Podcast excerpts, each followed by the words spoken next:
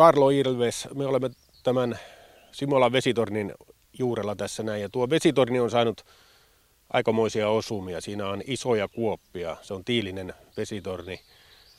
Se pommitus taisi olla aika, aika suuri. Tekin olitte silloin täällä paikan päällä. Olin. Ja kyllä sitä rautaa tuli.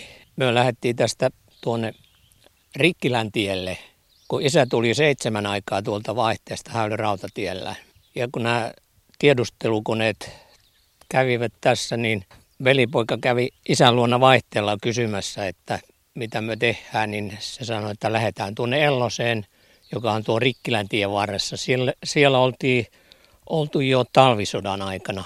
Mentiin, isä tuli kotiin, niin lähdettiin sinne ja minäkin muistaakseni laitoin kolmet housut päällekkäin, polvihousuja ja kaikkia vaatteita mukaan. Ja päästiin tuonne Rikkiläntien varteen, niin siellä tuli iso laivue vastaan, vastaan ja tuota, siihen käytiin sitten tien viereen. Koko porukka meitä oli viisi henkeä, henkeä siinä, että tuota, käytiin kaikki vierekkäin siihen.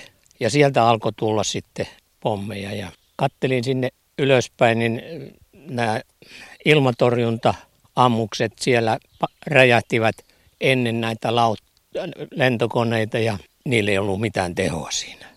Ja sitten alkoi tulla niin paljon pommeja, että piti kääntää naama vasten maata, ettei olisi, että voi hengittää ja sillä tavalla. Että se ei kovin paljon kauaa kestänyt kuitenkaan.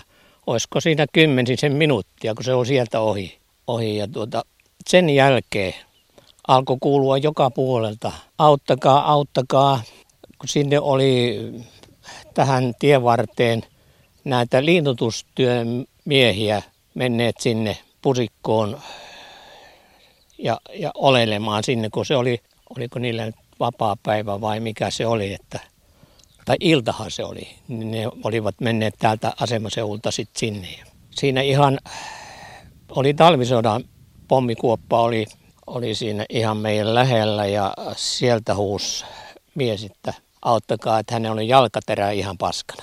Isä siitä sitten nousi ja meni hänen luokseen, mutta tuota, ja sano, hän sanoi, että tuota, hänellä olisi tuo perhe, että hän pitäisi viedä pois tästä, niin se sanoi, että menkää vaan, että kyllä tähän varmasti joku tulee. Ja sitten me mentiin, lähdettiin siitä vähän matkaa Rikkilään päin ja sen jälkeen siellä oli silta joen yli. Puhuttiin aina joen taakse menosta, niin nyt mentiin sinne.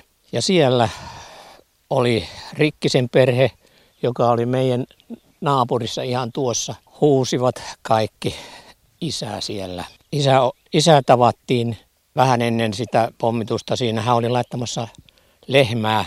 Sanoi, että mihin tätä nyt osaa tästä laittaa, että hän pistää tähän liekaa siihen pellolle. Ja siinä oli sitten liittynyt myöskin Kourulan perhettä siihen rikkisten kanssa ja, ja näin kun tuota, tällä Raililla oli villatakki ihan veressä kaikki edustus, edustaja. Hän oli ollut siinä, tässä oli tämä Takalan talo, minkä kohdalla myökin oltiin siinä tievarressa, niin hän oli siellä pihalla ollut ja oli sattunut, hänellä oli sitten, äidillä oli lapsi, ei ollut vielä vuottakaan vanha, ja se oli ollut hänen sylissään ja siihen oli sattunut päähän sirpale. Ja siitä oli sitten tullut veri kaikki tähän Railin puseroon. Että